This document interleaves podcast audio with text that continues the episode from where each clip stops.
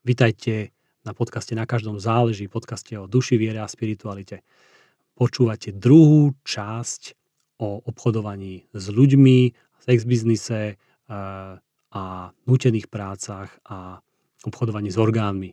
Takže nech sa páči, začína druhá časť alebo pokračovanie nášho rozhovoru so Zuzanou ešte k tomu Jozefovi, tak on ešte perfektne dopadol, takže to by nemusel byť ani taký veľmi, lebo ta, taký happy end, vieš, že ano. to je až také, že... A je a Boh nám dá na, nádej a možno niekedy sa pýtame, napríklad keď sa pozrieme na Jozefa, len tak v rýchlosti.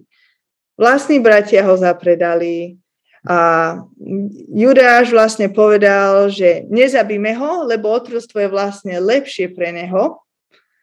Čiže už len to, že niekto bude tyraný, trápený, nemá žiadny život vlastne, oni už vtedy mysleli, že nie je to až také zlé.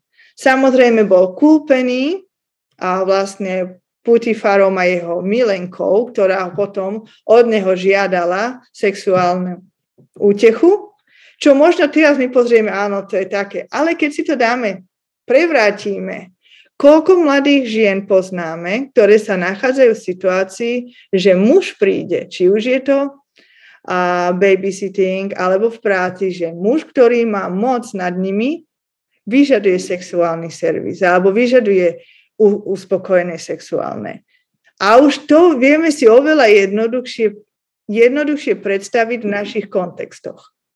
Teraz on povedal nie a on bol trestaný. A to je presne to, čo som ti povedala na začiatku, že my sme dávali vlastne prostitútky alebo ľudí, ktorí boli obeti obchodov s ľuďmi do vezenia, pretože prišli a boli súčasťou tej kriminálnej činnosti. Čiže máme tu presne ten príklad zo starého zákona, teraz tu na v 2022.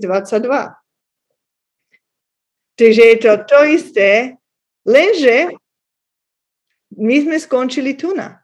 My sme nepokračovali v Jozefovom prípade, kde vlastne Boh pomáhal Jozefovi cez ľudí, ktorí mu poslal. Boh ho podal, dostal do situácií, kde naozaj nakoniec, ako si povedal, Jozef, Jozefov príbeh je úžasný, ako Boh cez neho pracoval.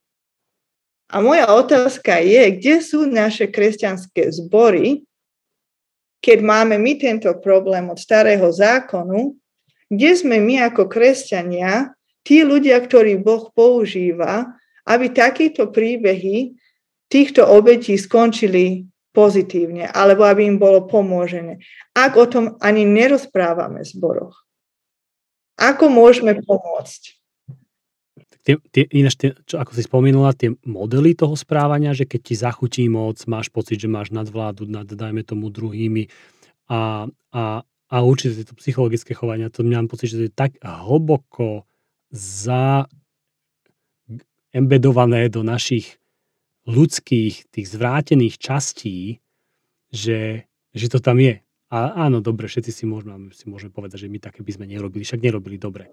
Ale verím tomu, že každý jeden takýto model máme v sebe a proste už len aká situácia to prejaví alebo neprejaví, vďaka Bohu, väčšinou nie. Mm-hmm.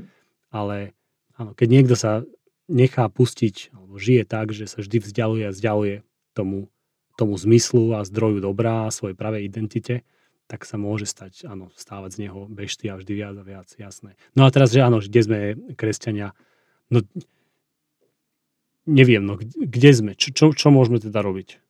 Ve, veľa vecí, čo sa dá robiť, ale ja rada aj, ti pošlem, ak som ti neposlala, tak je taká kniha vlastne pre kresťanské zbory cez Európska sieť slobody, je to vlastne kresťanská organizácia European Freedom Network, ktorá sa priamo zaoberá vlastne, ako kresťanská komunita môže pomôcť proti boji z obchodovania s ľuďmi. A oni majú takých 8 slovíčok, a volajú to, že 8 pív, pretože to všetky anglické slova začínajú s pečkom. Nenašla som všetky slovenské začínajúce s pečkom. Takže žiaľ... Radšej ich ani nehľadaj. takže možno to nie je ešte také jednoduché, ale jedno z prvých je prevencia. A vlastne zvyšovanie povedomia v zboroch, či je to už cez kázden, či už sú to príbehy alebo krátke filmy, že takéto niečo existuje. Nechceme vystrašiť ľudí, ale nemôžeme úplne pozrieť na opačnú stranu bez toho, že by sme to úplne ignorovali.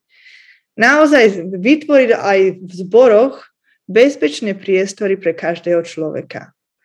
A tu na to vychádza bezpečné priestory pre každého.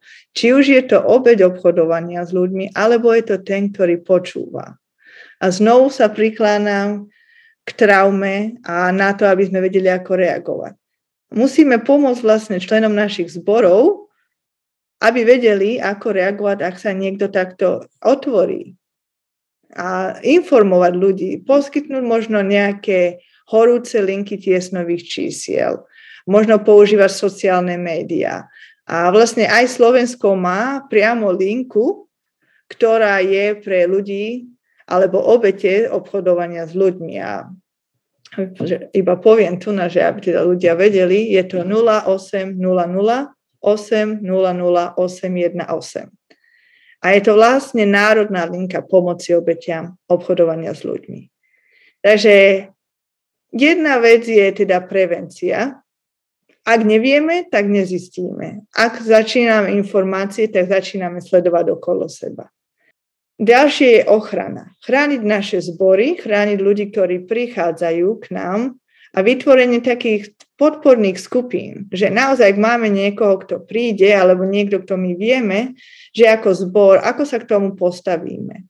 Ignorácia nám nepomôže a dať hlavu do piesku tiež nepomôže, a naozaj jedna taká ochrana je, ak vieme, že máme skupiny ľudí, ktorí sú oveľa viac zraniteľnejší a ako sme sa rozprávali, že tieto zraniteľné skupiny sa oveľa jednoduchšie stávajú obeťami, ako ich môžeme podporiť? Keď viem, že niekto prichádza možno z komplikovaných situácií v rodine, môžeme vytvoriť nejaké rodičovské možno konferencie alebo vytvoriť nejaký systém v našich zboroch, kde sa vidíme ako rodina, všetci.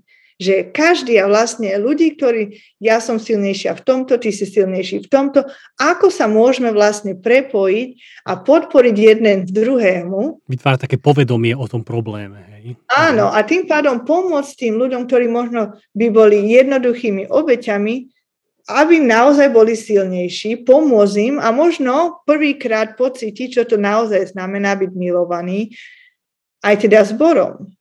Uh, takže máme prevenciu, ochrana, či už je to našich členov, predovšetkým našich členov zbore. Potom stíhanie.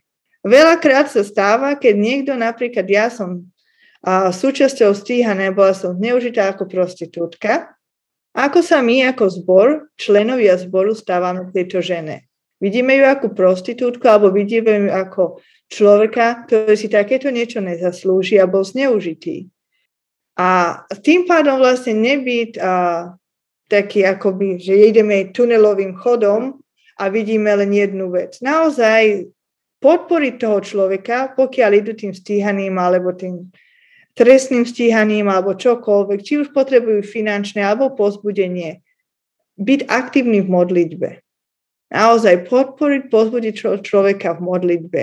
A možno tu, aj, ako sme mali Jozefov príklad, pozbudiť ľudí, že Boh je s nami, Boh nám pomáha a zbor je s nami. A tam sú príklady aj v Biblii, že situácie boli veľmi drastické, veľmi kritické a hrozne bolestivé, ale Boh nám pomohol. A niekedy v takýchto zmetku, keď sa možno žena alebo ten muž alebo dieťa sú úplne stratení a vieme, ako tie legálne systémy fungujú, sú zdlhavé, veľakrát musíš opakovať to isté, čo si už povedal, ako si bol zneužitý. Byrokracia hrozná. Mm. Áno, a, a človek prechádza tou traumou znovu a znovu, znovu. Takže naše miesto tedy je naozaj podporiť a pozbudiť toho človeka. Či už modlitbou, či sa raz za mesiac alebo raz za týždeň stretneme, vypočujeme ich, vlastne pozbudiť ich. Ako medzicirkevné a náboženské skupiny tiež môžeme pomôcť vlastne dokumentácii, či už sú to rôzne stretnutia na samozprávach, kde môžeme žiadať zmeny možno v zákonoch, ak máme niekoho, môžeme monitorovať, ako tieto zákony sa vlastne udržujú v našich oblastiach a môžeme pomôcť vlastne zraniteľným ľuďom prostredníctvom týchto skupín alebo aktivít. Potom je spolupráca. Zbory medzi sebou, ak spolupracujú s miestnymi komunitami alebo samozprávami, školami, možno my máme napríklad v mojej organizácii máme akoby malú knihu pre deti, kde máme, že stará mama pozvala vnúčence domov a povedala im, ak vyfarbia obrázky, ktoré im dala, dá im lízatka a môžu sa ísť hrať von. No tak vyfarbovali vlastne plavky. Chlapček vyfarboval chlapčenské plavky, dievčatko dievčenské. A keď dovyfarbovali, pochválila ich za aké pekné farby vybrali, ako dobre spravili. A potom im povedala, ak niekto sa dotkne alebo chce vidieť, hoci čo, čo tieto plavky zakrývajú, vie, že je to nesprávne a musíš povedať svojim rodičom a snažíš sa odísť zo situácie. Ale samozrejme ten príbeh je troška taký viac komplikovaný. Ale je to takéto partnerstva s organizáciami, ktoré pracujú, že nie sme tu vystrašiť rodičov, ale ak veríme, že dieťa sa nič nestane a niečo sa stane, dieťa nevie, čo sa stalo. Tak ako dieťa povie niečo, čo si myslia, není zlé. Lebo dostanú lízatko, keď mi niečo ukážeš, teraz fotku pošleš na, cez siete a ty si možno hovoril, že nie veľa ľudí možno ide do bordelu. A štatistiky hovoria, že každý druhý muž má problém, a teda už aj u žien sa to zväčšuje, s pornografiou. Pornografia je vlastne online prostitúcia in men, uh, v rôznom rozsahu a je to detská, aj dospelá, aj hocičo. Čiže zase naše, naša otázka vlastne, a sme my ľudia, ktorí možno nejakým spôsobom prispievame k obchodovaniu s, a, s ľuďmi. Pretože je to na internete, sú to možno nejaké obrázky, si myslím, že a nikomu neubližujem, len sa pozerám. Ale kto je ten človek? Aký je ten príbeh toho človeka za tým obrázkom, za tou fotkou, za tým videom? Možno chceme dobre nakúpiť, nakúpime všetko najlacnejšie, áno, lebo si myslíme, že nechcem len jednu blúzku, chcem štyri a dostanem ich za tú istú cenu. Otázka je zase, nakupujeme a ignorujeme možno obchodovanie s vlastnou pracovnou silou. Čiže aj my ako kresťania, to, čo máme na sebe, to, čo používame, odkiaľ pochádzajú tie produkty, odkiaľ pochádza to, čo používame. Na posledná je modlitba. Je dobré sa zapojiť do modlitby, vytvoriť možno modlitbu aj na pravidelnej báze pre ľudí proti obchodovania s ľuďmi. Možno vytvoriť iniciatívy modlitby, ktoré akoby také modlitebné reťazce na sociálnych sieťach a možno vytvoriť nejaké obrázky, vlastne, ktoré zabezpečia, pomôžu ľuďom, aby nezabudli sa modliť. Pretože my máme tendenciu, áno, áno, super, dneska sa pomodlím, lebo som očil dobrú kázeň a za dva týždne už nejako modlitba ustala. Čiže naozaj, keď sme v tých zboroch, mať možno dobrovoľníka, ktorý pošle raz za mesiac, raz za týždeň, záleží, čo je, aký je v zbore systém a čo robia, ale naozaj udržovať také modlitebné skupinky. Pretože tým, že my sa za niečo modlíme, Boh bude otvárať naše srdcia a našu mysel problému okolo nás. Boh nikdy neotvorí problém bez toho, aby nám nedal aj tú možnosť niečo s tým problémom robiť. Čiže ísť niekam a kričať, toto je hrozný problém, urobiť každého, aby sme sa cítili, že je, aký sme hrozní, toto sme podporili. Nemôžeme sa obvinovať za niečo, čo sme nevedeli ale nesnažiť sa niečo viac vedieť nie je riešením. Súhlasím, to je dobré, že si povedala tieto preventívne alebo, alebo prístupy, že čo s tým, ako na to aspoň z na, našej, našej perspektívy. Aj keď si niekto môže povedať, že čo ja už tým spravím, ale presne tak, to sa dá vždy pri všetkom povedať. Ale čím viac ľudí si to nepovie, už len to povedomie o, o probléme je prvý krok a, a, a tie kroky prichádzajú. Presne tak, ja som, ja, ja som o tom tiež presvedčený. Ešte teraz jednu vec sme preskočili, ja som sa chcel, a chcel spýtať aj ešte na tie orgány. Možno, že neviem, koľko máš času, ako, ale predsa. A, v, ako to trošku funguje toto, že teraz kto uh, zoberie slobodu komu, za akých podmienok mu odoberie orgán, kde ho pošle, čo z toho má, kto ho kúpi a ako to zhruba prebieha. Môžeš na vymyslenom príklade, alebo modelovom, alebo reálnom, neviem. Nejako. Áno, takže obchodovanie s orgánmi, ako som povedala, na Slovensku bolo zaznamenané prvýkrát naozaj iba dva roky, ale to neznamená, že to bol prvý prípad vo svete. A v 2018 sme zaznamenali taký naozaj nárast celosvetové a situácii, kedy máme že také reporty, že ľudia prišli a máme situácie, že vieme, že takéto niečo sa deje tu nás sa vrátim iba k tomu, čo si ty povedal, že čo ja môžem jeden, ja moc nesmením. Práve ten jeden veľa zmení v takýchto situáciách. Obchodovanie s ľuďmi je veľmi veľké. Žiaľ, nemáme veľa ľudí, ktorí prichádza a informuje políciu alebo informuje zbory v trestnom konaní. Niečo sa tam deje, niečo sa mi nepozdáva. V súčasnosti to môžeme robiť aj anonymne. Čiže ak máme hociaké podozrenie na hociaké obchodovanie s ľuďmi, aj keď som jeden, potrebujem zavolať, potrebujem oznámiť orgány trestnom konaní. Pretože bez tohoto my nevieme. A ako to funguje? Samozrejme, a tam, kde ľudia potrebujú niečo, tak vždy sa nájde niekto, ktorý zabezpečí to, čo potrebujú. Každá krajina má iné lekárske zabezpečenie. Napríklad na Slovensku máme, možno nadávame, aj no, viem, že ja možno som nespokojná, že nie všetko zdravotníctvo, všetko funguje, ale v, keď sa pozrieme na to v takom celosvetovom kontexte, naše zdravotníctvo je veľmi zorganizované. Sú krajiny, v ktorých musíš zaplatiť za každú službu. A sú to krajiny, ktoré sú teda aj v, západ, v západnej časti sveta, čiže napríklad Amerika. A, a aj veľa iných krajín, že vlastne veľa služieb alebo všetky služby sú zaplatené. Ak tvoja zdravotnícka pomoc je riadená peniazmi, ktoré máš, tým pádom si môžeš kúpiť vlastné zdravie do určitej úrovni. V tom prípade, ak ja mám problém s tým, že odoberiem niekomu ladvinu, pretože ja si ju môžem zaplatiť, je to taký môj problém, akoby, že conscious. Mm, taký problém svedomia. Viem, že je to neetické, áno. Ale ak žijem vo svete, že všetko, čo mám, si platím, potom si platím len za ladvinu, áno.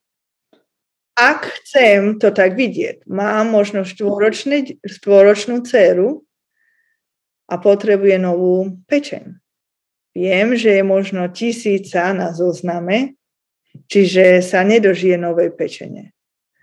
A zrazu ti niekto v obálke možno podsunie pod dvere, alebo budeš, nájdeš si v poštovej schránke vizitku dobre vyzerajúcej organizácie, ktorá ti vie zabezpečiť za určitý poplatok pečen pre tvoju štvoročnú cerku. Čo urobíš? Čiže, ako som hovorila na začiatku, každé obchodovanie s ľuďmi si nájde obete. A obeď je obeď ľudského orgánu, je obeď, ktorá príde o orgán, ale tiež je to obeď, ktorá zaplatí ten orgán, pretože sme ich našli. Tá matka je obeťou tej traumatickej situácie a bolesti, že jej dcera zomiera v jej náručí. Čiže má zraniteľnú časť, chce zachrániť svoje dieťa a predátor, organizovaný zločinec alebo jednotlivec využíva vlastne túto zraniteľnosť rodiča zachrániť svoje dieťa. Samozrejme, nestáva sa to, že áno, hneď skontaktujem a idem. Je to dlhodobé, rodičia sa molia, alebo keď sú neveriaci, proste chcú zachrániť svoje dieťa. Ako sme sa rozprávali, je veľa krajín, kde vlastne pôrody sa neevidujú regulárne, pretože nie je to súčasťou štruktúry zdravotníctva. A je veľa pôrodov, kedy ženy boli zneužité alebo znásilnené a vlastne nechcú tie deti, čiže dajú ich do adopcie. No lenže veľa týchto žien môže byť zneužitých už v tom, že sú obeťami obchodovania. Čiže tie sa nedostanú do legálnych zdravotných kliník, ale dostanú sa do týchto rôznych zariadení, ktoré niekedy môžu byť uh, hociaké tie jednobunky postavené, tie rýchlobunky, čo môžeš prenášať aj na autách porodiť dieťa a viac od dieťaťu nevie. Áno.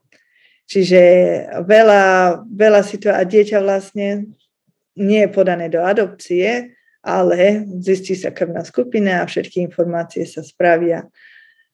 A dieťa je darované na orgány. A ktokoľvek... No, že ako na, na náhradné diely proste? Ako auto? Hm?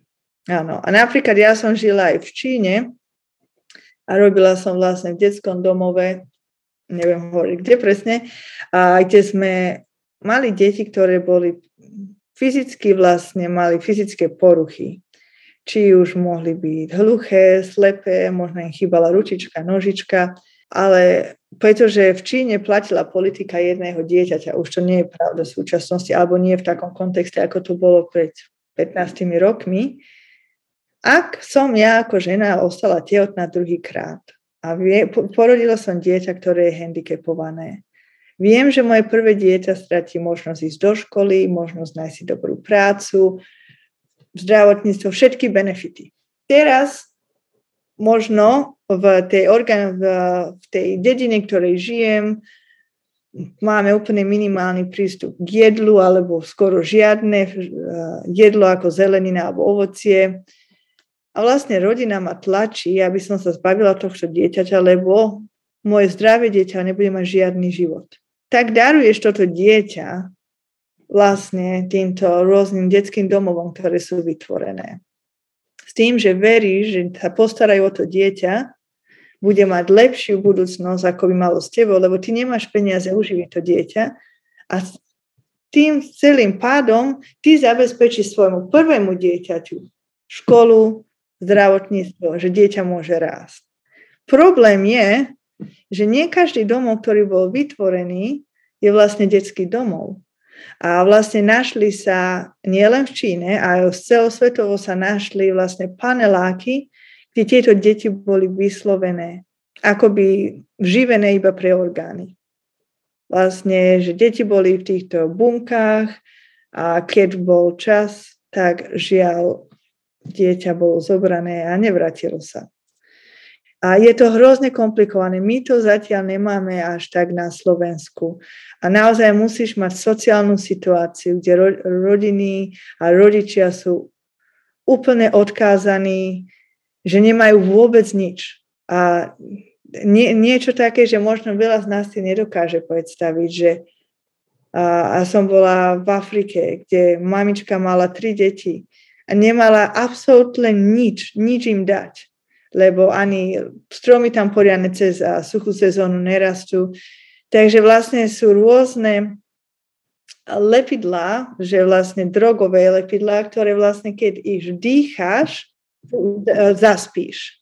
Čiže tieto mamičky chceli, nemohli už počúvať plač detí, ktorí plačú a kvília od hladu v neskutočných bolestiach tak im dajú vlastne, aby sa nadýchli tohoto lepidla a majú aspoň 12 hodín spánok bez bolesti. Tak akej situácie ten rodič musí byť, že jediné východisko, ako zabrániš svojmu dieťaťu bolesť, neskutočnú bolesť od hladu, je, že mu zabezpečí 12 hodín sladkého spánku. Keď, kebyže to počujem bez kontextu, tak si myslím, čo sú to za rodičia? chemikáliu dajú vdychovať dieťaťu. Samozrejme sú to rodičia, ktorí nemajú vzdelanie, nemajú absolútne nič. Vedia, že nadýchovaním tohto lepidla vlastne deformujú detský mozog? Nevedia. Ale to sa deje. Majú hociaké iné východisko, ako zabezpečiť jedlo pre to dieťa? Nevedia o tom. Možno je tam, ale oni nevedia o tom. Čiže a takéto deti, takéto rodinné situácie, takéto skupiny ľudí sú veľmi jednoducho vykoristované. Nie, teraz ti niekto dojde, možno má, vyzerá, že je zo západu, má super auto, povie, zoberiem tieto deti, ak ich dáte na adopciu, pôjdu do školy, a budú mať dobrý život, dostanú jedlo, prinesú veľa jedla už teraz do, do dediny, tým pádom, aby im rodičia začali veriť. Ako rodič chceš to najlepšie pre svoje dieťa? Tak veríš tomu, že sa tomuto dieťaťu niečo pomôže. Že tvoje dieťa nemusí zomrieť od hladu. Že tvoje dieťa môže ísť do školy, čo si si ani neuvedomil, lebo si ne, ty nemáš školu. Celá tvoja rodina nemá školu. Teraz niekto dojde a takéto niečo ti povie. Čiže keď si popísala tieto príklady, hrozne smutné, tak mne sa tam opakuje taký určitý vzorec, že väčšinou tam je nejaká extrémna chudoba, väčšinou tam je nejaká zraniteľnosť alebo situácia extrémna, kde človek sa e, ocitne úplne zraniteľný.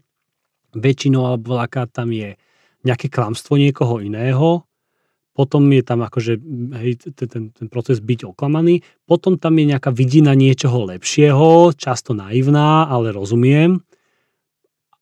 Potom tam je niekedy aj také prižbúrenie očí. Že tak hádam nejako, nechcem vedieť úplne a tak ďalej, aj toto tam je. A potom je tam aj dopyt. Dopyt toho niekoho, ktorý tiež, ako si mi pomohla teraz nám ozrejmiť, môže zažívať ohromnú morálnu dilemu. Niekto môže, niekto nemôže proste a tak ďalej. Ale zase prichádzame k tomu, že kontext je obrovská vec a aká nemám ani slov. No. Je to také, také že poklaknem v pokore pred tako, situáciami a Áno, obchodovanie s ľuďmi je vlastne biznis, ktorý vyslovene využíva najzraniteľnejšie situácie, či už je to obete, alebo ten, ktorý má dopyt. Samozrejme, nehovoríme tu, tu na o sexuálnom zneužití, kedy hovoríme o tom, že dopyt je ja chcem byť sexuálne uspokojený. Alebo nehovoríme, že lacná pracovná sila, kedy ja chcem mať najlepší profit za najmenšie náklady. Čiže ono je to všetko, ako si aj ty povedal, je to o kontexte. Ale keď hovoríme, že o orgánoch, keď hovoríme o týchto nelegálnych adopciách, väčšinu obidve strany sú strany na opačnom takom, ako by som povedal, lieku situácii, že áno, ja mám dieťa, o ktoré sa nedokážem postarať, ale pretože som kde som a tu je niekto, áno, ja mám všetko, čo môžem zabezpečiť pre dieťa, ale nemôžem adoptovať. Tak nájdem cesty ja chcem veriť, že sú legálne, tak sa nepýtam viac otázok, lebo ja chcem veriť, že sú legálne. Áno, ja mám dieťa, ktoré možno zomiera, pretože nemôžem dostať legálny orgán a tu je dieťa, ktoré nie je ani legálne evidované, že žije, tak ja chcem veriť, že pomáha môjmu dieťaťu mať život. Sú to veľmi, veľmi komplikované situácie, ale troška aj takýmto spôsobom som chcela možno ukázať, že my si možno myslíme, že je to tam, veľmi ďaleko. Áno, ale my všetci máme situácie, v ktorých sme veľmi zraniteľní. A keď je všetko OK, tak si povieme, nikdy v živote by som takéto niečo neurobil. A možno by som povedala, nikdy v živote by som nerobil, mm, nepozrel pornografiu. Áno. Alebo pozriem pornografiu alebo pornografické hry a poviem si, a to sú len také vymysly, to len tak spravili. Pretože sa nechcem spýtať otázku, kto je táto žena, na ktorú sa pozerám. Kto je toto dieťa, na ktoré sa pozerám. A možno chceme veriť, ako aj ty si mi povedal o prostitúcii, že je dobrovoľná. Lebo tedy sa cítime dobre, lebo je to dobrovoľné, áno, video bolo odsúhlasené, je to dobrovoľné. Teraz spýtaš sa otázku späť.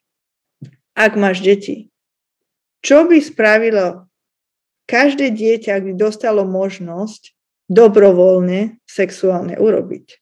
Deti nič. Deti sú veľmi dôverujú ľuďom, ktorým my ich naučíme dôverovať. Ak my nedokážeme zabezpečiť pre dieťa prostredie, kde sa cítia milované, kde sa cítia akceptované, prečo kto sú, čo sú, žiaľ, tieto deti sú oveľa zraniteľnejšie na takýchto, takéto organizované zločinecké skupiny alebo individuálov. A obchodovanie s ľuďmi je všade okolo nás. Či už je to fyzicky, že musíš vidieť človeka a na, na nešťastie na internete je toho hrozne veľa. Hrozne veľa a naozaj pornografia je jeden, jeden z najvážnejších problémov. A žiaľ, aj psychologicky, aj fyziologicky vieme, že ak naši tínejdžeri, či sú to dievčatá alebo chlapci, vidia pornografické obrázky alebo videa, nedokážu ich vymazať z ich, z ich hlavy. No žiaľ, čo sa stáva, my tiež ako by sme úplne zlikvidovali tú realitu intimnej sexuality s láskou. Pretože čo sa vytvára v týchto videoch je, ja chcem byť ten, ktorý je uspokojený a viem, že môžem a je to moje právo byť uspokojený. Čiže už to nie je tá intimná láska, pre ktorú nás Boh stvoril, že jeden pre druhého a vlastne, že sa milujeme, ako Biblia hovorí, muž musí milovať ženu, ako Ježiš miloval církev alebo ľudí. A žena teda miluje svojho muža, pretože mu verí, že on ju miluje ako Ježiš. S tým, že my vytvárame tieto že naše deti, naši tínedži vidia tieto obrázky a si myslia, že toto je normálne, to potom očakávajú aj od ich manželiek a manželov, keď sa zoberú. A keď sú není uspokojení, vznikajú mnohé problémy.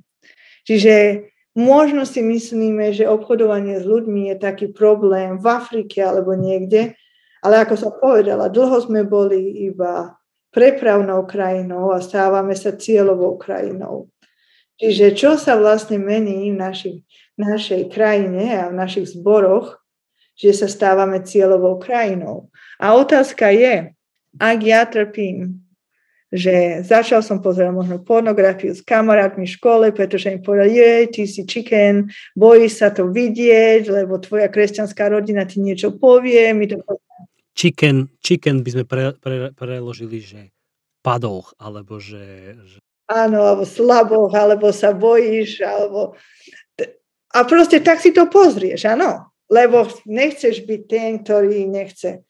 Čiže si akoby dotlačený sociálne svojimi kamarátmi. Ale otázka je, máme v našich zboroch priestory pre tieto dievčatá a chlapcov, ktorí možno nevidia, že čo toto naozaj znamená, čo to vytvára v ich v myšlienkách a sexuálnych a takých je v sexuálnych myšlienkách a obrazoch.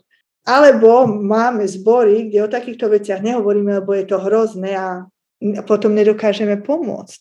Čiže je to komplex. Obchodovanie s ľuďmi je komplex, ale dôležité je, aby sme tam boli jeden pre druhého. A ako som hovorila, jedno z tých je vytváranie priestorov pre každého. Bezpečných priestorov, kde deti, tínedžeri, dospelí ľudia môžu rozprávať aj o svojich problémoch bez toho, aby boli súdení.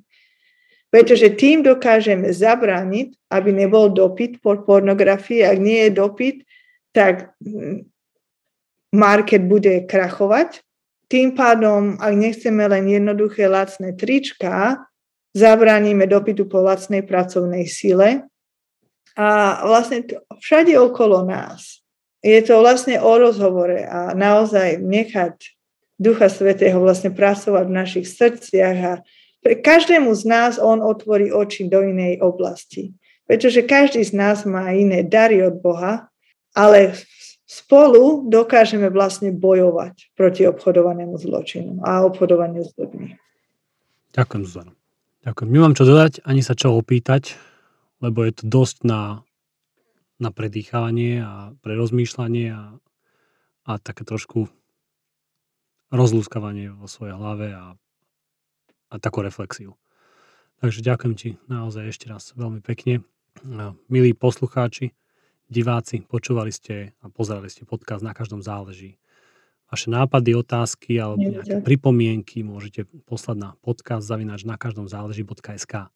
Budeme vám veľmi vďační, ak nás môžete aj možno aj podporiť. Môžete tak urobiť na www.jpk.sk, jpk.sk lomeno chcem podporiť. Ak môžete, pomôžte nám šíriť tento podcast, tieto epizódy, či už na YouTube alebo cez podcasty medzi svojimi známymi, a cez sociálne siete a podobne, lebo najmä tieto časti a sú také, že pomáhajú vytvárať povedomie a tým pádom možno, že aj vytvárať alebo prispievať k prevencii v týchto dôležitých veciach. Môžeme pomáhať naozaj existenciálne aj druhým ľuďom. Takže ja ti ešte raz veľmi pekne ďakujem, Zuzana, a prajem ti, nech, nech ťa Pán Boh vedie naozaj v tom, čo robíš, aby si mohla pomáhať čím viac ľuďom ľuď, a